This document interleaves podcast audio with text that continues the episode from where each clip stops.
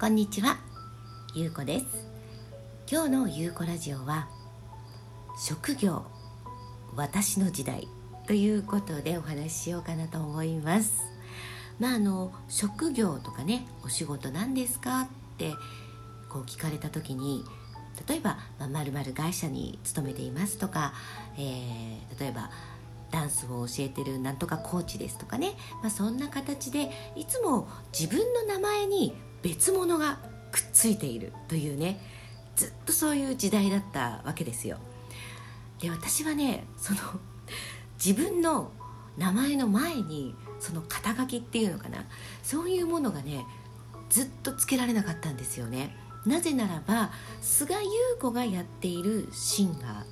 ね、自分がステージで歌うというその選択人生をとっていることとえそしてラジオパーソナリティ菅優子がやっているラジオパーソナリティであってそして菅優子がやっている NPO 法人だったりとか菅優子がやっているセミナー講演とかね、まあ、そういう形で「私が」が先になんで来ないのかなってずっと思ってたんですよ。で、まあ、よくねいろいろな方とこうお会いしたりとかお話、ね、することたくさんあるじゃないですか。そんな中でいつも、ね、必ず聞かれるのは、えーまあ、職業だよね。仕事って絶対に聞かれるじゃない。何やられてるんですかって。その時に、まあ、私は菅優子を生きることです。ってよく言ってたんですよね、まあ、そうすると、まあ、皆さん大爆笑してくれてもう宇宙人並みの脳みそですねみたいな感じで 盛り上がるんですよその場が。まあ本当にね皆さんに喜んでいただけてで私も楽しくなっててそれはそれでよかったんだけれどもでもこれからの時代っていうのはもう決してえ職業は自分を生きる職業は私というねそういうふうに言い切る人がどんどん増えてくるだから全然それが大爆笑にもならないし宇宙人並みの脳みそだねなんていうふうに喜ばれるということもないわけですよ。もうそれが日常の一つになってくる。もう空気のように当たり前みたいなねそんな時代がもうすでにもう目の前に今やってきているんですね。で、えー、それは、まあ、自分がねこれからどのような生き方あり方をしていくのかっていうのはもう自分自身でしか決められない世の中に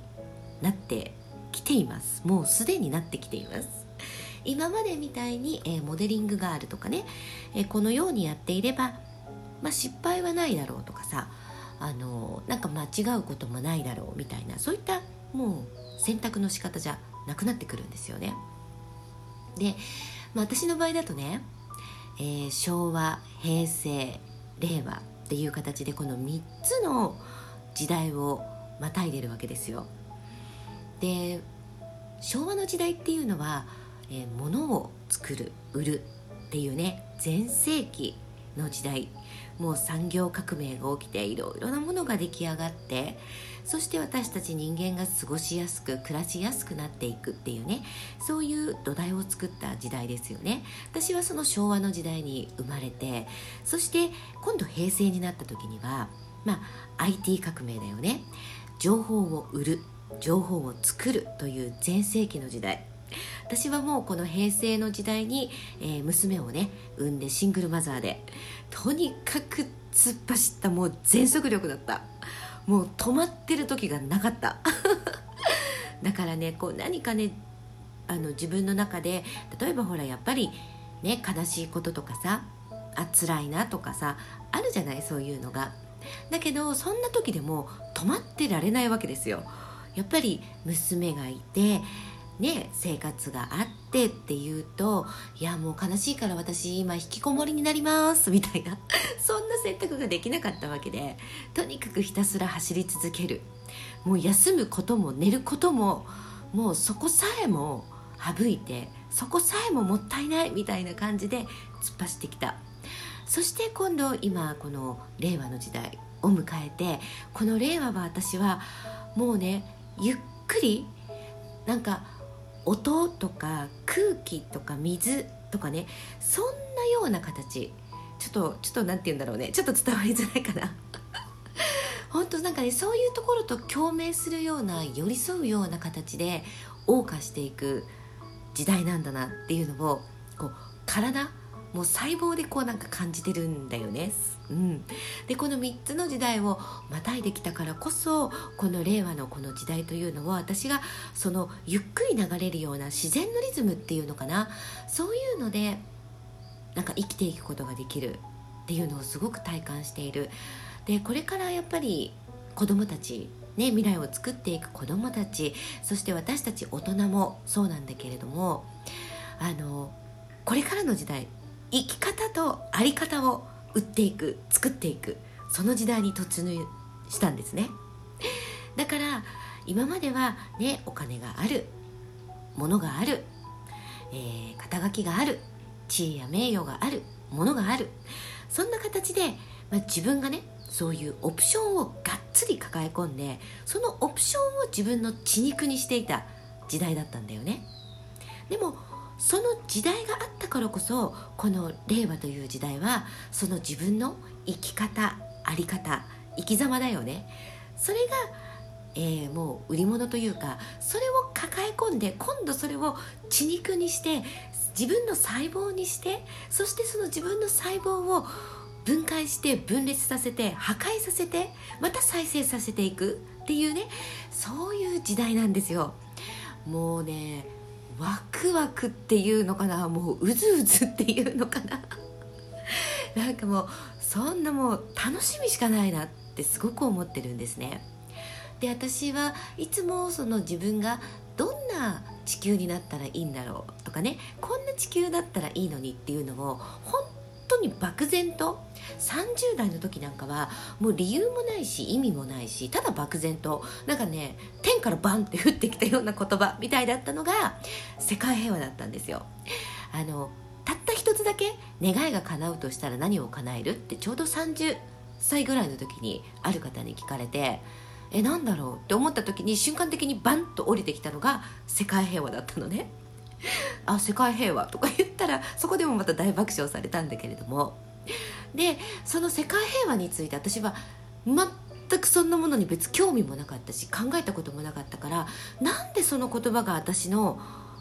ね、頭の中というか腹の底にドンと落ちてきたんだろうと思ってね、まあ、忙しいながらにもこう頭の片隅にねポコンとあったわけですよ。で自分がやっぱりその40歳を迎えて、まあ、娘も二十歳になって、まあ、まだ大学生だったけどね。でそんな時に私はそのもう40歳で自分の第二の人生っていうのをもうすでに私が二十歳の時もうね娘を産んですぐの時に思ってたんですよ。そしたら本当にその通りになって、えー、私がねその NPO 法人を始めたっていうのもそうなんですよ。私はやっぱりねその子供の未来っていうのかな？を一緒に想像していけたら楽しいなっていうのを感じたんですよ。だからといって別にね子供がすごい好きとかなんか子供のためになんとかなんていうのは1ミクロンも思ってなくてそんなこと。一緒に楽しみたいっていうただそれだけなのね。でえこれやったら楽しくないっていうのをやってるだけなんですよ。だから私が何か教えるとかも全然ないしいつも子供から教わっている。そんな感じが私はいつもしててありがとうございますっていう風な もうほんとそれしかないんですよ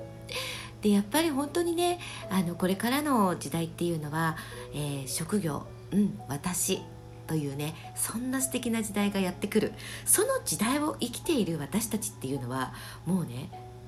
全ての人間たちがもうスーパーラッキーボーイとスーパーラッキーガールってことなんですよ。ね、だから不安になったりとか先の見えないことっていうのは誰もが不安になるのね。だから不安になることって全然悪いことじゃなくて全然不安になるんだったらとことんもうね不安になるんならその不安をとこ味わい尽くすっていうことなんですよ。これが私は自分の血肉にして細胞にしてその細胞を破壊してまた再生していくっていうことなのね。それ不安っていうのでどんどん破壊されていくわけよ。そしたら今度その不安が破壊された後にあるっていうのは不安から新しく生まれていく何か。それが再生なのね。だから今がめちゃくちゃ楽しい時なんですよ。この破壊されたものの中からどんどん新しいものが生まれてくるっていう時代になってきた。そして私はやっぱりあの私をデザインしていく生き方っていうそんな人たちだらけの地球になったらそこは楽園でしかないと思ってるのね。自然界とともに共生して自然界とともにつながってそして人とつながっていくっていう本当にその生き物らしい生き方だよね。人間だから動物だから植物だから水だから空気だからっていう生き方ではなくってその全部同じ全部と一緒に私たちは命を育んでるんだっていう感覚の人間ばっか人間っていうかその物体ばっかりその肉体ばっかりになるっていうことなんですよ。こうなった時に私はそこに虐待だったりとかねそれは子供に対しての虐待もそう。そして自分自身への虐待もそう。っていうそういうものがゼロになると思ってるんです。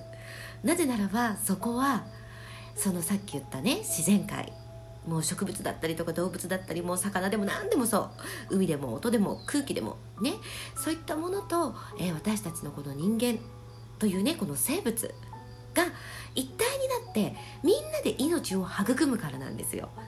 だからこれがね私が言ってるあの本当壮大かもしれないんだけれどもコミュニティ子育てっていう私が目指す壮大な楽園なんです。だから私はその私をデザインする生き方っていうのをね本当にたくさんの人に伝えていきたいなと思って、えー、こうやって えー、お話ししています。ということで、えー、またですね次回も私デザイン研究室ということで、えー、いろいろな情報をねちょっとお話できたらななんて思っています。今日もありがとうございました。